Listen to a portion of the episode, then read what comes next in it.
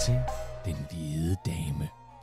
En podcast om alverdens herregårde og slotte, og ikke mindst om alle de spøgelser, der bor der.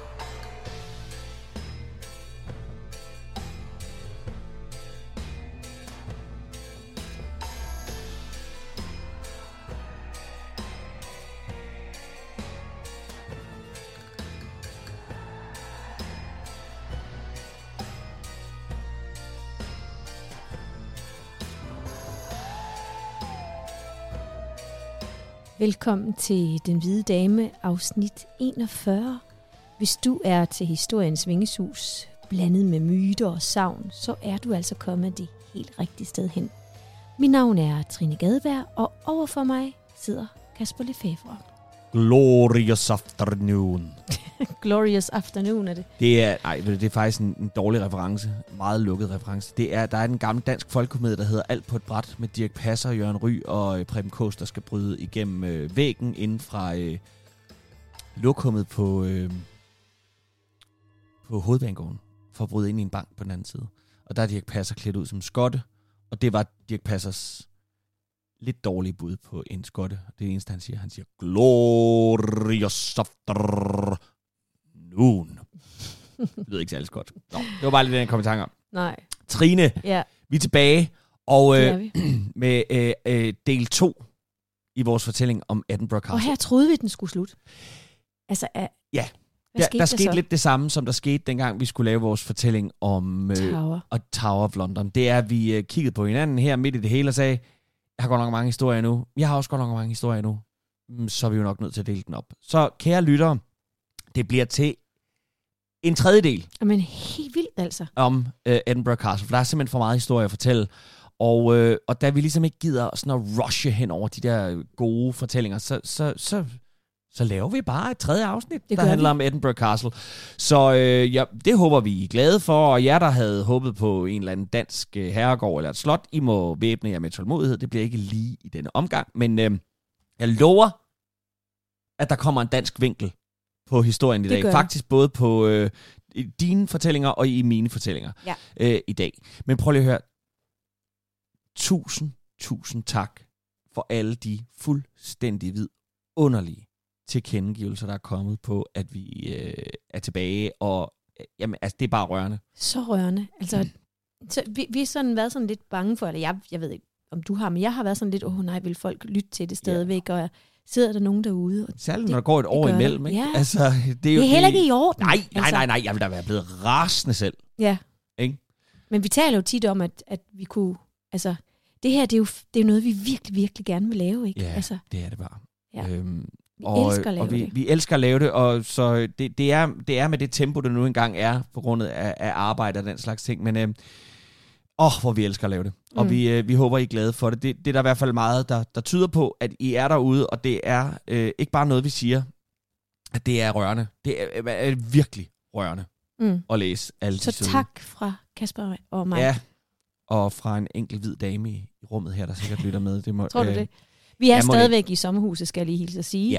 Så igen, undskyld for, lyden måske ikke er så optimal. Altså, det er den jo egentlig okay, men tror, der er måske lidt... Det kan være, det runger en lille smule, men det er også dig, der er lydnørden. Ja, det er jeg, men vi har jo vores optagestudie hjemme i København, hvor der er totalt lydtæt, og det er det altså ikke her på samme måde. Nej. Prøv at høre, der er rigtig meget historie i dag. Så skal vi egentlig ikke bare kaste os ud i det, Trine. Jo, lad os gøre det. Med anden del af historien om Edinburgh Castle.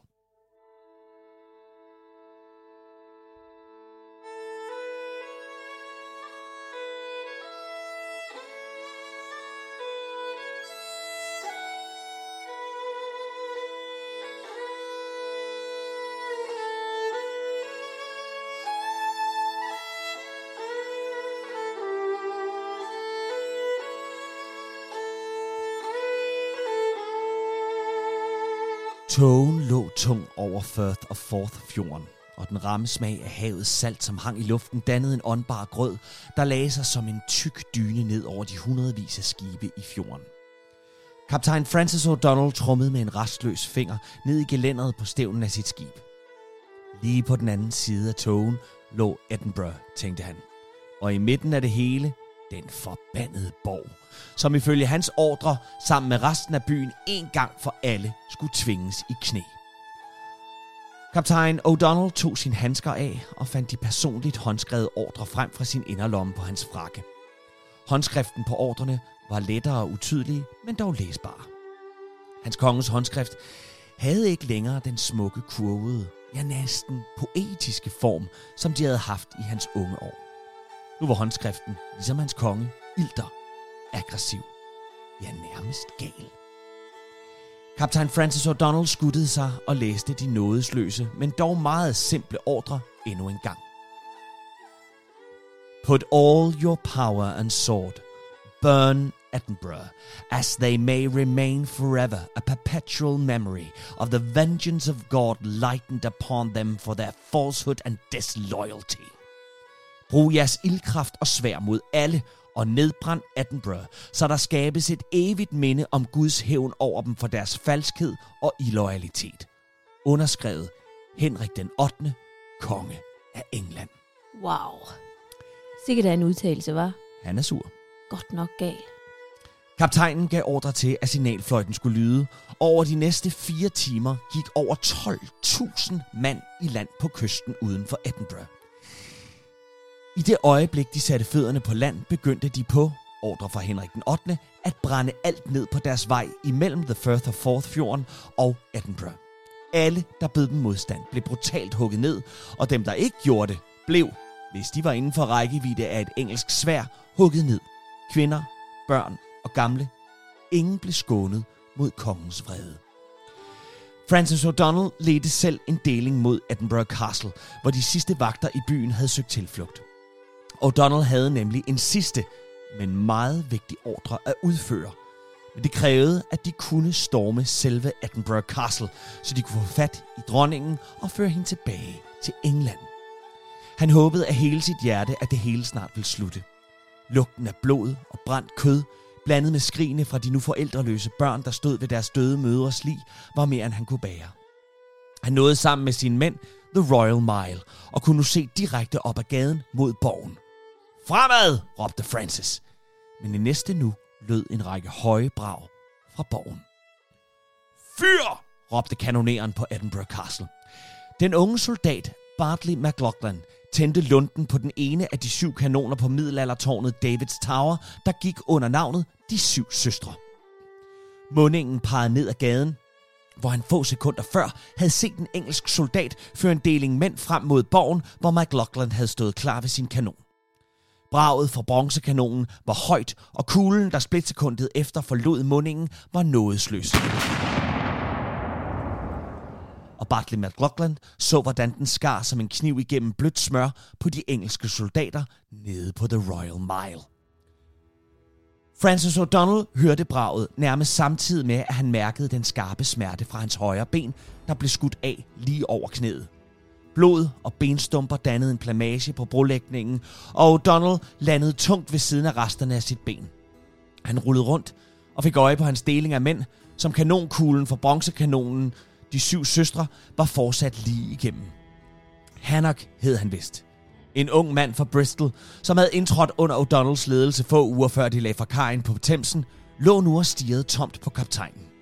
Underkæben på den unge mand var skudt af, og Francis O'Donnell så, hvordan mandens svælg febrilsk forsøgte at synke blodet fra det store åbne hul imellem den manglende underkæbe og den delvist oprevede hals.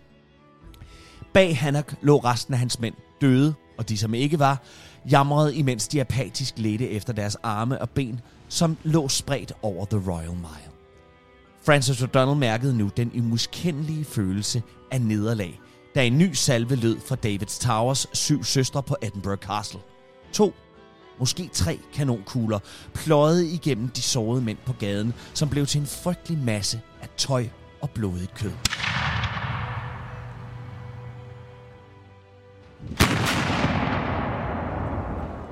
Hvem der nu skulle storme borgen og kidnappe Mary, Queen of Scots, med tilbage til England til Henrik den 8., var Francis O'Donnell ganske ubekymret over.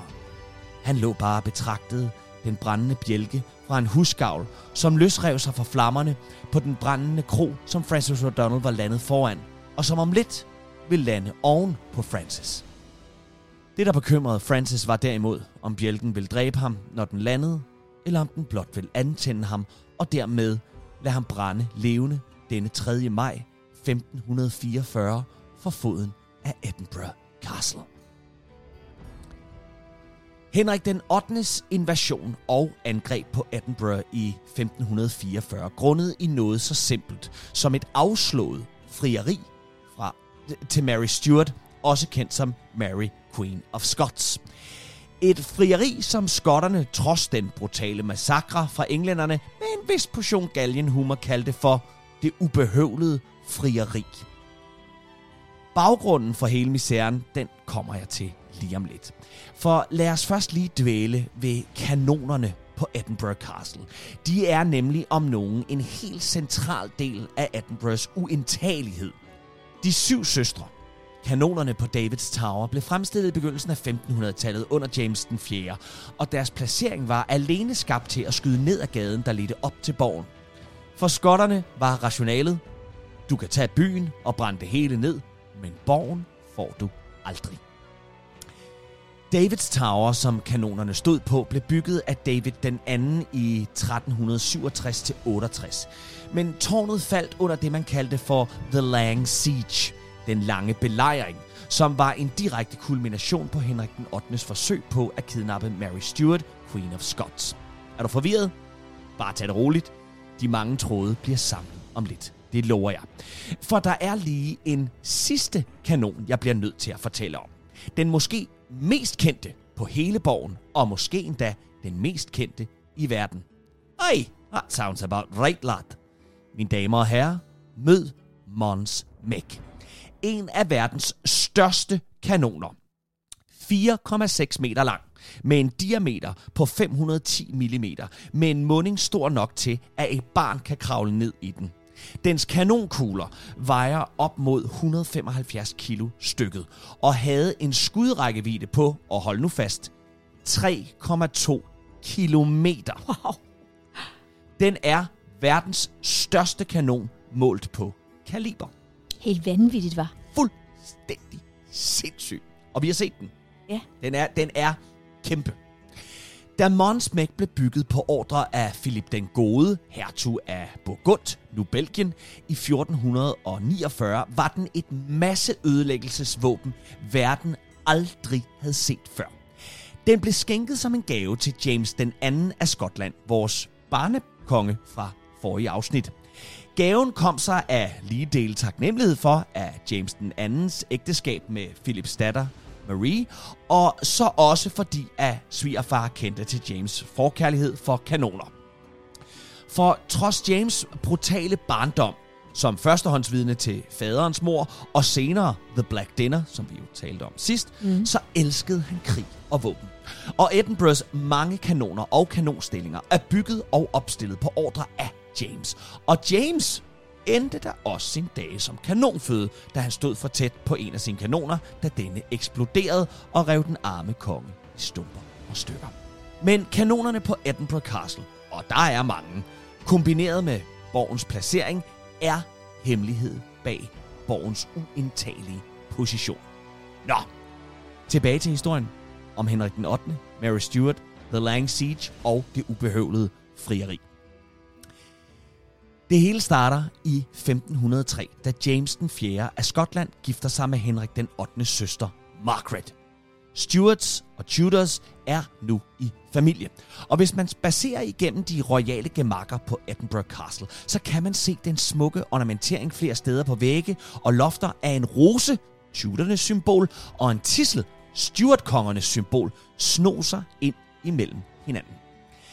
Dette ægteskab skulle sikre freden imellem England og Skotland, og på sigt smelte de to huse, Stuart og Tudor, sammen til ét. Godt 10 år efter ægteskabet imellem James den 4. og Margaret blev James dræbt i slaget ved Flodden. Et slag imellem England og Skotland, ledet af de to svogere, Henrik den 8. og James den 4. Ægteskabet havde altså ikke hjulpet på freden. I 1542 dør så efterkommeren James den 5. i slaget ved Solway Moss. Endnu et slag mod englænderne og Henrik den 8. James den 5.s død efterlader en 6 dage gammel baby som skotternes nye hersker, eller skulle jeg sige herskerinde, nemlig Mary Stuart, Mary Queen of Scots. Mm. Så langt, så godt. Ja. Da Henrik den 8. angriber Edinburgh den 3. maj 1544, hvor vores historie begyndte i dag, sker det, fordi skotterne har afvist at lade deres kommende dronning, Mary Stuart, som på det her tidspunkt kun er lidt over et år gammel, gifte sig med Henrik den 8. søn, Edward. Og det her, det sker altså efter den gamle konges død. Der tænker Henrik den 8., godt, nu har I simpelthen ikke mere at komme med, så nu har I muligheden for, at vi slutter fred. Jeres babydronning gifter sig med min søn. Slut færdig. Mm. Og selv her er skotterne ikke til at hugge. Men hvorfor vil de ikke det, skotterne? Det vil de bare ikke. Altså, tænk på, at de siden Edward the Longshank, som vi jo har snakket om et utal gang, er blevet ydmyget. Altså, det land er så trådt på af englænderne. De er brutale. Og de vil bare ikke give sig. Mm. Og derfor så tror jeg bare, at nu er det bare af princip. Selvfølgelig er der skotske adelsmænd, der tænker, for fredens skyld, og det politiske, og bla bla bla bla bla.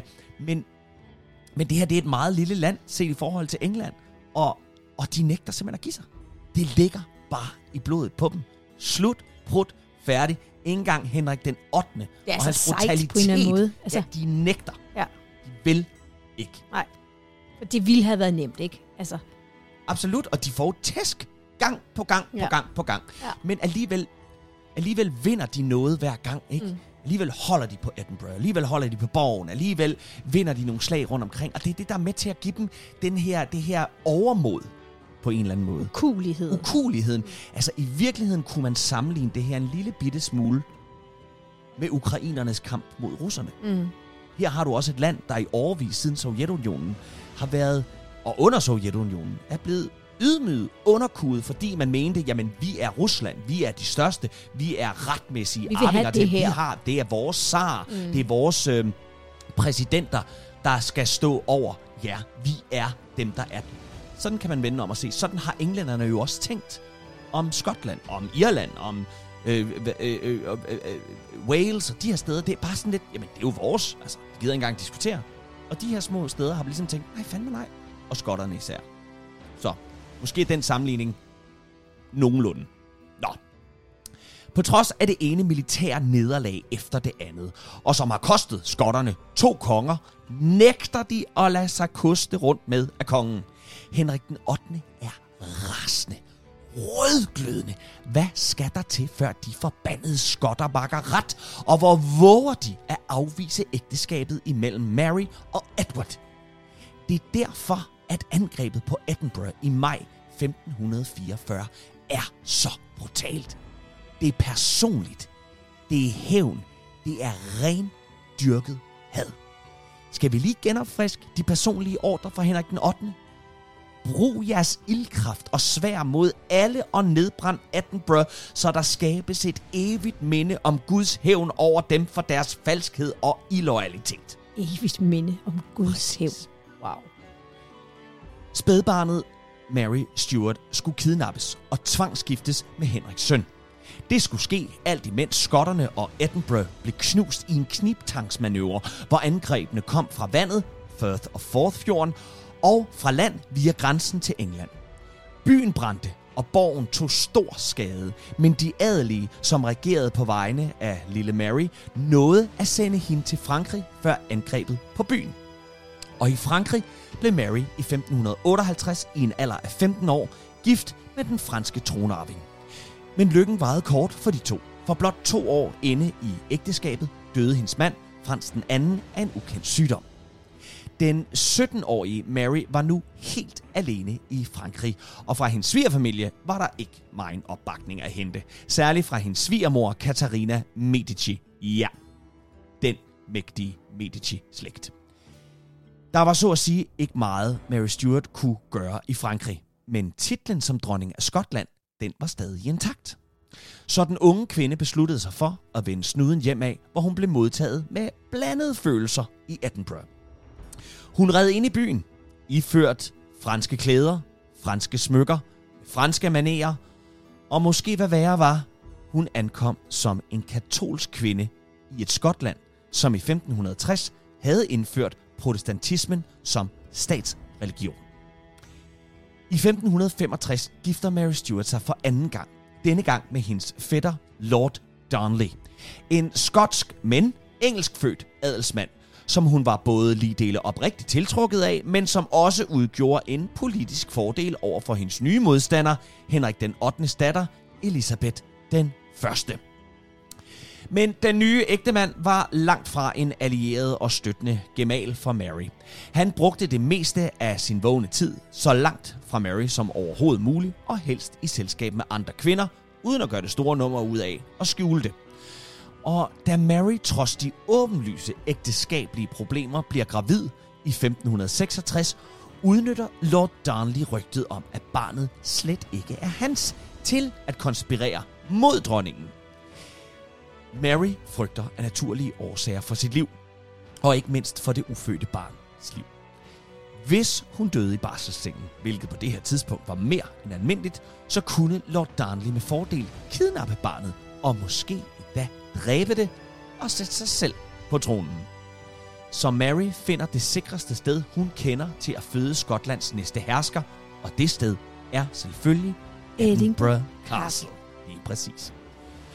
Kort tid efter, at Mary føder sin søn Jacob, bliver hendes ægte mand Lord Darnley myrdet i et mildest talt mystisk attentat. Darnley bliver fundet halvsprunget i luften, halvt kvalt i Kirk of Field i Edinburgh, ikke langt fra Edinburgh Castle.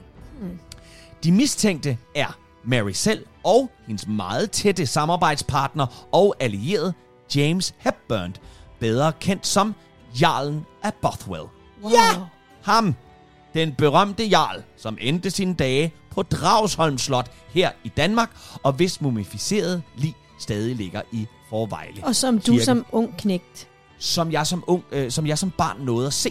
Ja. Fordi den er ikke længere. I gamle dage lå han i en glassarkofag, hvor man kunne se jarlen af Bothwell ligge dernede. Ja. Så jeg har set ham. Ja. Ja. Kan du huske det, Kasper? Ja, meget, meget tydeligt. Det var sådan en hyppig ekskursion, vi lavede til Forvejle Kirke. Hen og se jarlen. Jamen, det var bare fedt. Altså, ja, og det var jeg meget, meget betaget af. Også fordi han jo er også en kendt spøgelseshistorie. Derfor. Historien, som vi var inde på her, den har vi dækket i afsnittet om Dragsholm Slot. Men et hurtigt såkaldt recap, det får du her. James Hepburn mødte Mary Stuart første gang ved det franske hof, hvor hun havde gjort et stort indtryk på ham. Senere møder han hende i Edinburgh, hvor hun nu er dronning. Han er muligvis allerede gift på det her tidspunkt med en norsk adelskvinde ved navn Anna Tronsen. Men et forhold, det har de i hvert fald haft. Men ikke et forhold, hvor Anna er særlig glad. Fordi jarlen, han bruger hende mest af alt til bare at presse penge ud af hende. Og det skal senere komme til at koste ham meget dyrt. Senere bliver han med sikkerhed gift med den skotske adelskvinde Lady Jean Gordon. Men skilt allerede året efter i 1567. Officielt på grund af utroskab med hendes tjenestepige Bessie Crawford. Men måske mere fordi han 8 dage efter skilsmissen gifter sig med Mary Stuart. Muligvis imod hendes vilje. Ej, hvad var det for en? Visse kilder fortæller, at han ligefrem kidnappede Mary Stuart, voldtog hende og giftede sig med hende. Men det kan altså ikke bekræftes med sikkerhed. Han bliver sammen med Mary mistænkt for mordet på Lord Darnley og må flygte. Flugten fører ham til Norge i Bergen, som hører under Anna Tronsen, altså hans norske kvinde fra tidligere, familie. Og da hun og familien ikke har glemt den dårlige behandling, Hepburn gav hende, bliver han tilbageholdt og udleveret til den danske kong Frederik den anden, som godt har hørt om urolighederne i Skotland og England. Og han beholder jarlen som et muligt politisk kort, der kan spilles til enten skotsk eller engelsk fordel. Da det senere bliver meget klart for alle, at Mary aldrig bliver dronning i Skotland, er jarlen af Bothwell ikke længere et trumfkort for Frederik den anden, som smider ham i fangekælderen på Dragsholm Slot, hvor han dør, syg og sindssyg i 1578. Det er en vild historie, ikke? Ja, og den kan man altså lige få sådan lidt mere detaljeret, hvis man genlytter det gamle afsnit om Dragsholm, som vi snakker vores første. Dragsholm, ja, det var det første. Var det ikke allerførste afsnit med? Ja, hold op. Nå, tilbage til Mary og hendes nyfødte søn, Jacob. For mordet på Darnley samt Marys katolske baggrund splitter de skotske adelige, som presser Mary til at abdicere til fordel for hendes nyfødte søn. Mary flygter til England i et desperat forsøg på at opnå støtte fra hendes kusine, Elisabeth den 1.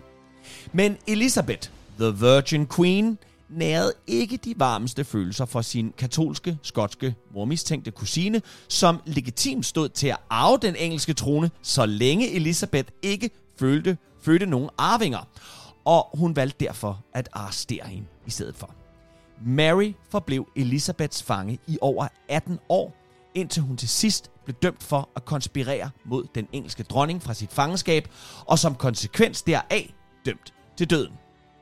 Det skal dog siges til Elisabeths forsvar, at kravet om Marys død fra diverse engelske og skotske adelsfolk helt og aldeles blev overhørt af Elisabeth, som på sin vis holdt Mary i live i de næste 18 år, før de uomtvistelige beviser, heriblandt en række breve, beviste, at Mary rent faktisk fra sit fangenskab, og helt forståeligt, forsøgte at få sin tilfangensherre, dronning Elisabeth, likvideret. Så altså,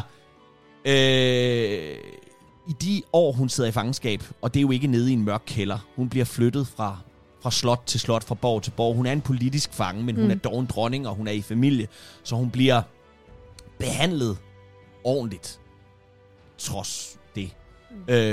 Men og i den tid er der altså mange, der kræver hende henrettet. Men det gør Elisabeth altså ikke. Før at til allersidst, hvor hun... Og det nu går vi ind i en masse politik og store politik og alt sådan noget. Hun bliver mere eller mindre presset til det. Hun er nødt til det. Altså, der er breve, der utvivlsomt viser, at Mary har været med i en eller anden form for konspiration mod at få hende likvideret. Okay. Fordi nu kæmper vi jo på 3 fronter lige pludselig.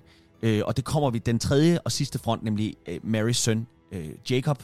Ham vender vi tilbage til i næste afsnit, det lover jeg. Men nu er der altså Mary Stuart, som godt nok er holdt i fangenskab, men som er en retmæssig arving. Så har vi Elisabeth, og så har vi Marys søn, Jacob, som dele af Skotland gerne vil have, og som England også godt kan se en idé i, bliver sat ind. Så der er sådan ligesom på 3 fronter, men så på den måde. Selve henrettelsen af Mary Stuart sker om morgenen kl. 8 den 8. februar 1587 på Fotheringhay Castle efter en retssag.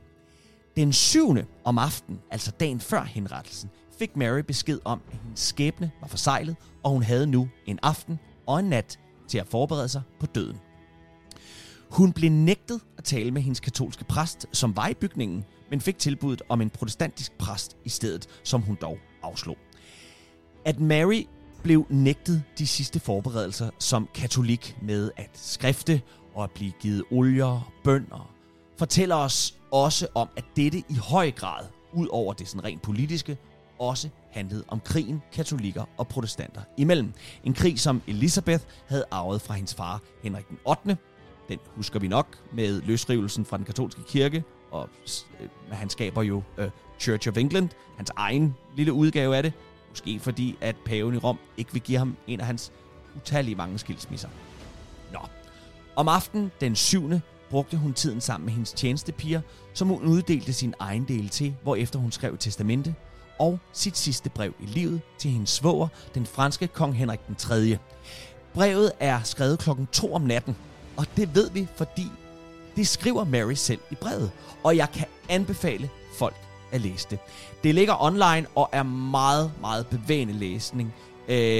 Det handler i grove træk for Mary om at tilgive og affinde sig med sin skæbne, som hun selv skriver, og det handler om lige dele retmæssig krav på den engelske trone og så hendes tro. Men læs det selv, det er som sagt meget, meget bevægende læsning. Efter hun skrev brevet, ligger Mary sig på sin seng, fuldt påklædt, men sover ikke. Næste morgen bliver hun af sin tjenestepiger iklædt en sort satinkjole, prydet med sort fløjl og et hvidt slør for ansigtet, der gik hele vejen ned til jorden. Udover kjolen havde hun en rød kappe, der skulle symbolisere hendes katolske martyrium. Om livet bandt hun 2 rosenkranse og i hænderne en bønnebog og et krucifiks. Henrettelsen var offentlig igen en ydmygelse, fordi vi ved jo også fra tidligere, at kongelige har nogle gange lidt, hvad skal man sige, kan nogle gange få lov at blive henrettet bag lukkede døre. Bag kulissen. Bag kulissen. Men det gør de altså ikke her. Så det er også lidt en ydmygelse, at hun er, at simple mennesker skal stå og se på det her. Det er lidt voldsomt. Og fra den her henrettelse, der har vi en meget præcis øjenvidneberetning fra en tilskuer ved navn Robert Wingfield, som jeg nu vil overlade ordet til.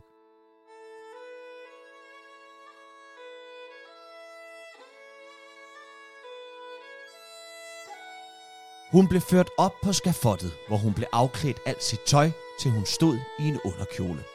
Hun fortrak ikke en mine under afklædningen, men smilte blot og sagde, aldrig er jeg blevet afklædt af sådanne personer, og aldrig har jeg stået afklædt foran sådan en forsamling. Derpå tog hun afsked med sine tjenestepiger. Hun omfavnede dem og bad dem på fransk om ikke at græde, da hendes pinsler snart ville være over. Ne criez-vous, j'y prends pour vous. Dernæst bad hun dem om, at de i stedet skulle bede for hendes sjæl, indtil hun ikke var mere. Nu var hun rede til at dø. En af hendes tjenestepiger kyssede en Corpus Christi-klud og fastgjorde den til hendes ansigt. Blind af kluden famlede hun efter blokken, lagde hovedet ned og støttede det med begge hænder, som ville være blevet hugget af, hvis ikke hun havde rakt dem ud til hver side. Uden at bevæge sig, råbte hun, In manus tuas domini, 3 eller 4 gange i Guds hænder. Derpå lod bødlen sin økse falde af 2 omgange, da det første hug efterlod en lille stump, der stadig holdt hovedet til kroppen. Efter andet hug holdt bødlen hendes hoved op foran tilskuerne og råbte, Gud bevarer dronningen, God save the queen. Og det er altså ikke Mary, der bliver ment her, men Elizabeth. Hendes ansigt var gråt og så forvredet ud, at hun ikke var til at kende. Hendes læber bevægede sig op og ned, op til et kvarter efter hendes død. Ej, hvor det frygteligt. Denne øjenvidneberetning blev meget, meget populær og har ageret inspiration til en lang række malerier op igennem Europas historie siden. Hvor sand den er, det må hver enkelt gøre op med sig selv. Altså læber, der bevæger sig i op et kvarter efter, det tænker jeg, der er pyntet lidt på det. Men selvom Marys liv endte tragisk, så skulle hun og skotterne alligevel få det sidste ord. Men det vil jeg fortælle om næste gang, hvor vi skal høre om et slag så langt, at det lagde det meste af Edinburgh Castle i ruiner. Men fra en række frygtelige hændelser til de næste, for vi skal nu høre om uhyrlighederne og spøgelserne på og omkring Edinburgh Castle.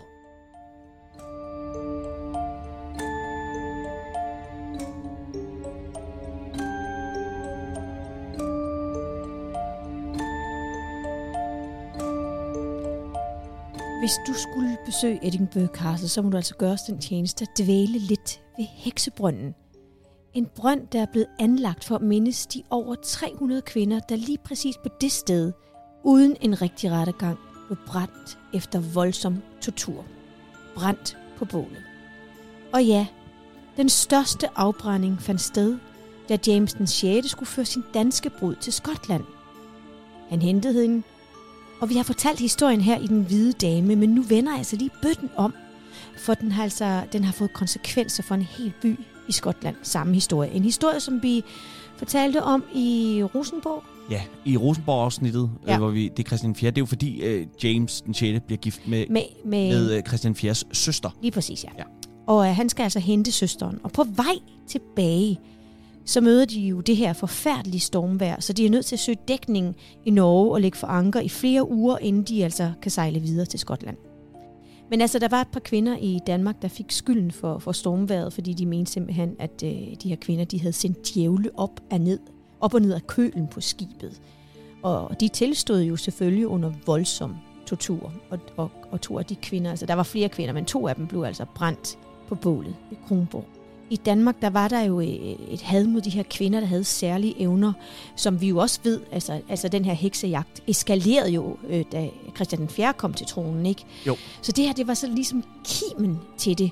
Ja, for han har oplevet det her som barn. Måske. Ja, altså, det tolker vi. Det tolker vi. Men det er nogle af de første historier, vi har om Christian den 4.'s forhold til hekserier. Han er jo blevet skide bange, fordi hans søster måske har været forbandet af hekse og djævle og præcis. Alt muligt. Så måske ligger en del af forklaringen der. Ja.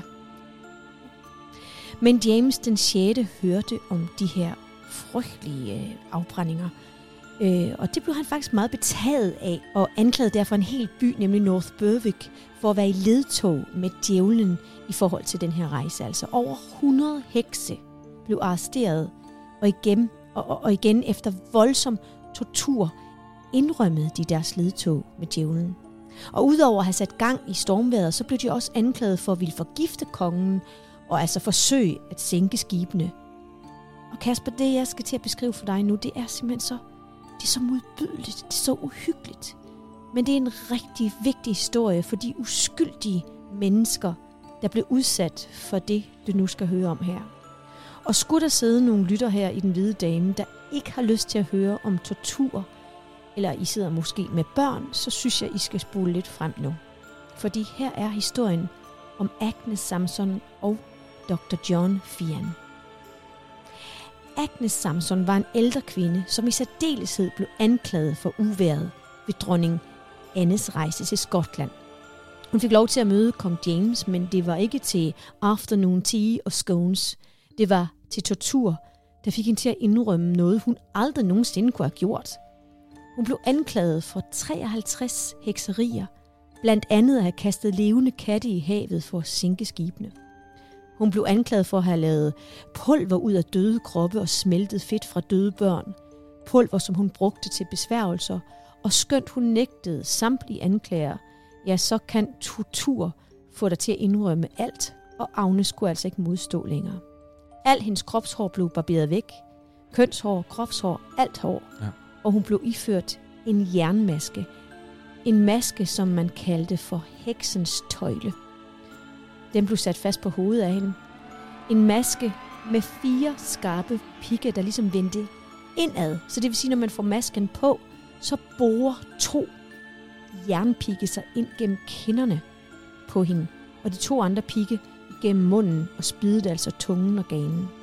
Er det ikke forfærdeligt? Det er så voldsomt. Hvem har fundet på sådan et torturredskab, altså?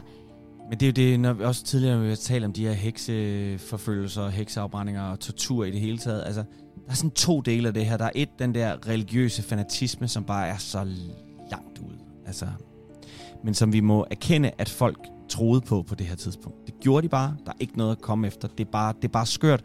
Vi er heldigvis blevet klogere i dag. Dernæst ligger der så, det er måske den, der sådan faktisk næsten er værst.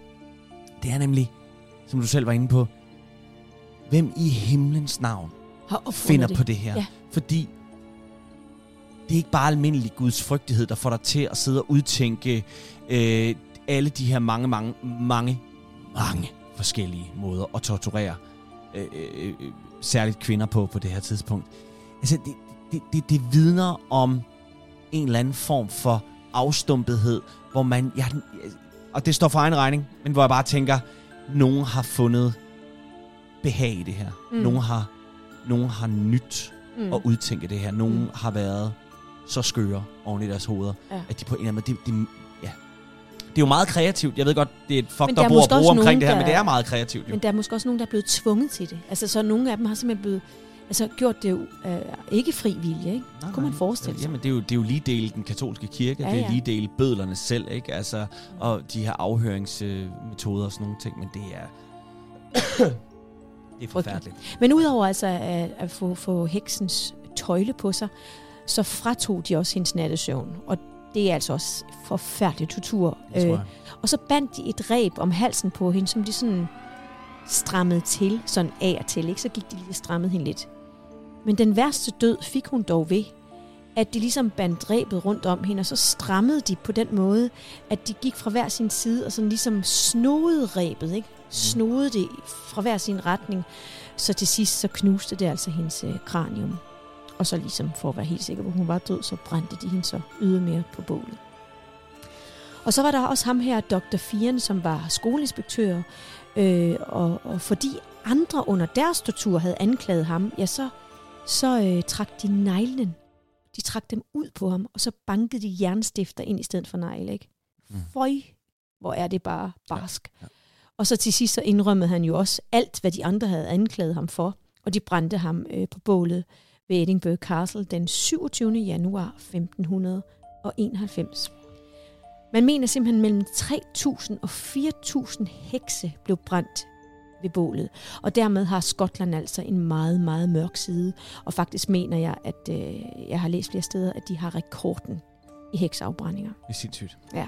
4.000 mennesker. Uskyldige kvinder, ja, der på mænd. Deres tid altså bare var naturlæger eller psykisk syge, som man fandt underlige, og måske andre, der bare nag til dem. Og så blev de altså anklaget for de værste ting. I Edinburgh, der bestod heksetesten faktisk på samme måde, som man også gjorde i Danmark. Man bandt dem på hænder og fødder, og så kastede dem i North Loch. Og det var altså sådan en modbydelig sump i Edinburgh, som jeg skal fortælle om i afsnit 3, som er fyldt med lort og spildvand og affald. Så hvis de druknede, så var de almindelige mennesker, men hvis de overlevede, så var de hekse. Man kan bare sige, jamen selvfølgelig drukne de. Så hvilken skæbne er det der? Damn if you don't. Ja, hvis de døde uskyldige, så tog Gud dem i deres hænder. Ikke? Ja, præcis, det havde han forståelse for. Ja, og det var måske meget godt så. I slutningen af 1700-tallet, så stoppede man altså afbrændingen, men man blev ved med at hænge hekse indtil 1728. Det er altså vildt, ikke? Jo. Men i 1894, så opsatte man det her lille springvand, Witches Well, ved slottet, for at mindes de her uskyldige kvinder, og så de her få mænd, som også blev brændt. Men udover det her, så består Edinburgh jo af altså det gamle Edinburgh, af smukke brostensbelagte gader, Westbow og Victoria Street, som jo blandt andet også er inspirationskilde til Harry Potter. Så er det altså også hjemsøgt, fordi flere borgere har noteret en skikkelse, der med sin stok vandrer rundt i gaderne. Og du kan på lang afstand høre stokkens nedslag i brostenen som sådan en konstant rytme.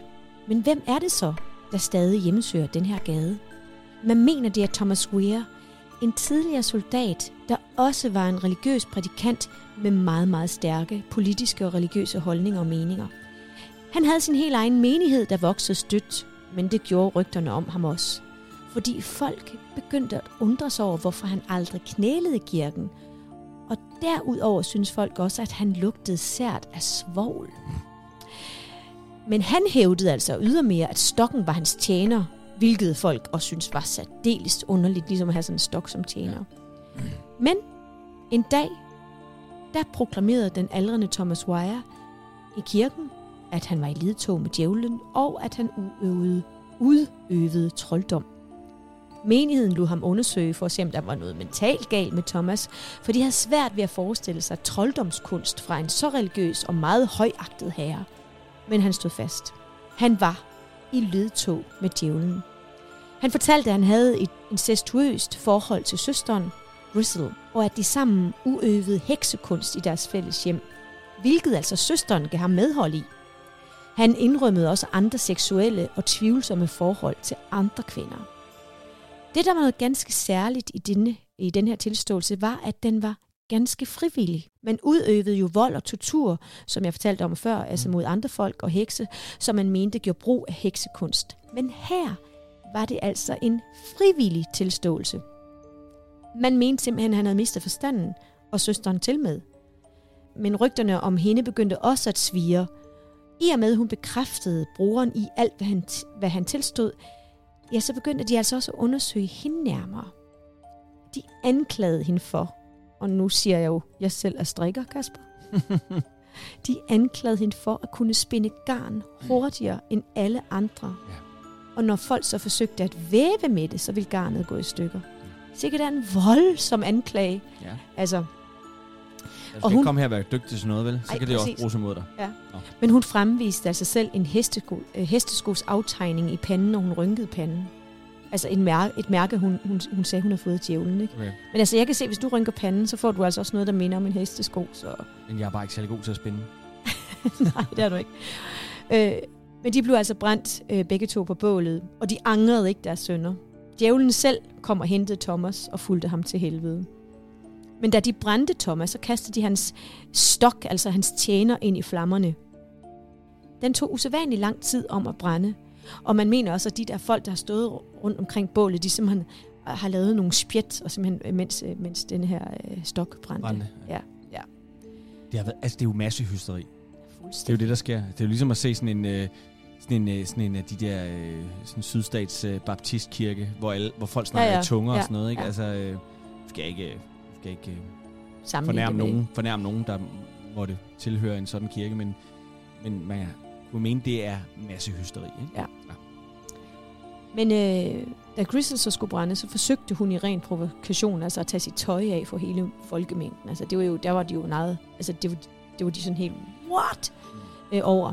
Efter deres død sker der bare mystiske hændelser omkring deres hus. Mærkelig syn. Og selvom huset er nedrevet nu, så oplever man altså stadigvæk omridset af Thomas Weir med sin stok. Man ser ham også komme ridende på en hest omringet af flammer.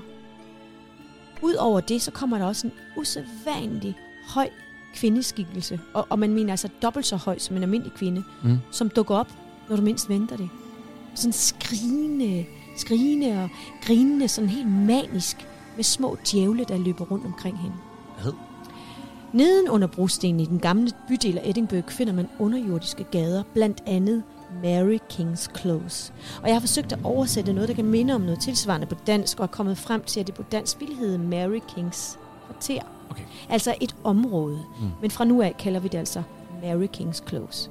I 1600-tallet var det et af Edinburghs travleste forretningsgader. Fuld af mennesker, fuld af liv, handlende købmænd, der solgte deres varer under den blå himmel. Det vibrerede kort sagt af liv.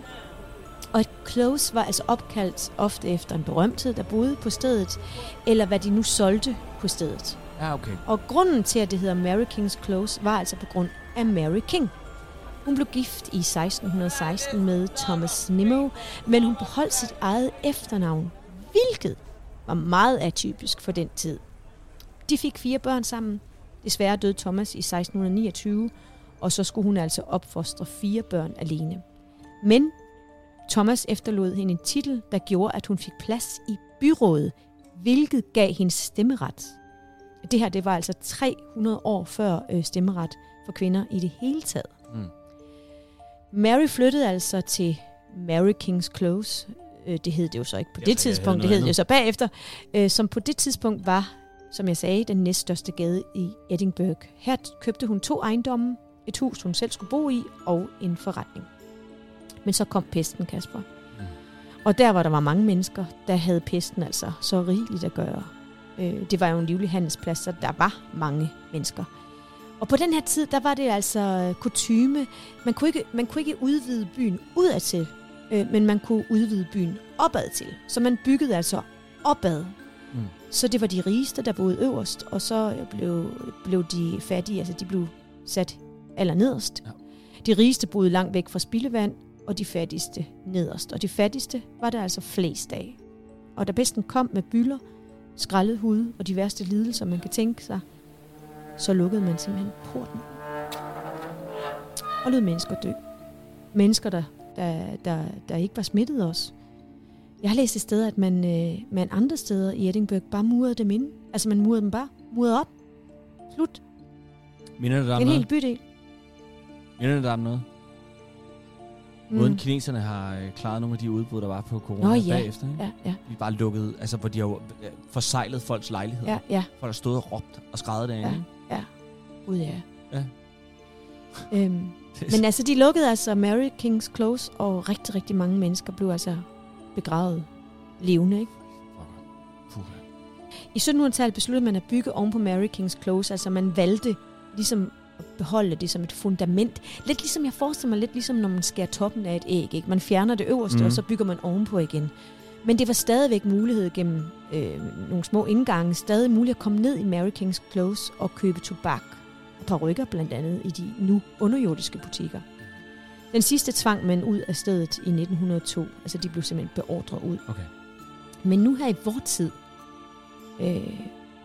der åbnede man jo altså op for Mary King's Close. Man åbnede op for det her historiske, mageløse sted. Og du kan nu komme ned og se, hvordan livet var i Edinburgh i 1700-tallet. Wow. Det er helt unikt. Men det spøger altså dernede. Selvfølgelig. Man hører fodtrin. Uforklarlige hivende tøj. Folk, der lægger deres klamme hånd ned på dine skuldre. Og folk får det decideret dårligt af at gå dernede. Nogle besvimer. Og man har hørt om folk, der ligesom får bylder. Huden sprækker, altså symptomer på byllepest. Skyggemennesker, der kommer og går.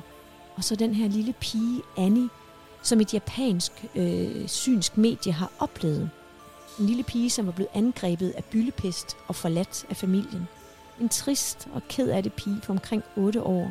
Men det lykkedes altså den synske japanske kvinde at få kontakt med hende, og efterlod en dukke til pigen, som altså det skik og brug i Japan at gøre, at man efterlader simpelthen gaver til sine forfædre. Og det blev altså starten på en tradition, som stadig udføres i det, der hedder Annies rum i Mary King's Close. Der ligger nu tusindvis af legetøj og små beskeder fra børn og voksne fra hele verden til Annie. Og andre medier har altså sidenhen kunne berette, at Annie ikke længere virker ked af det, men at hun nyder sine mange gaver og opmærksomhed. Og så er der en lille ting her til sidst, jeg lige vil sige. Ja. Det kamera, man bruger til at filme folk, der kommer ned i Mary King's Close, altså de filmer turisterne. Nå, altså helt naturligt. Overvågningskamera. Ja, lige præcis. Ja. De har altså opsnappet sent om natten, hvor der ikke var nogen besøgende. Mm. En gennemsigtig skikkelse gå dernede. Selvfølgelig. Kasper. Det var, hvad jeg havde med til jer i den her omgang af spøgelsehistorie. Men altså, som sagt, Kasper, så vender vi tilbage med tredje og sidste del i vores fortælling om Edinburgh Castle. Ja. Edinburgh Castle er som sagt åben for offentligheden året rundt, og på borgen og i byen er der, som tidligere også nævnt, et hav af oplevelser at hente. Det er bare om at pakke sin kilt og komme afsted til det smukke Skotland. Tilbage er der kun at sige tak til dig, Trine. Tak til dig, Kasper. Og til vi lyttes ved igen, så må I have det hyggeligt godt.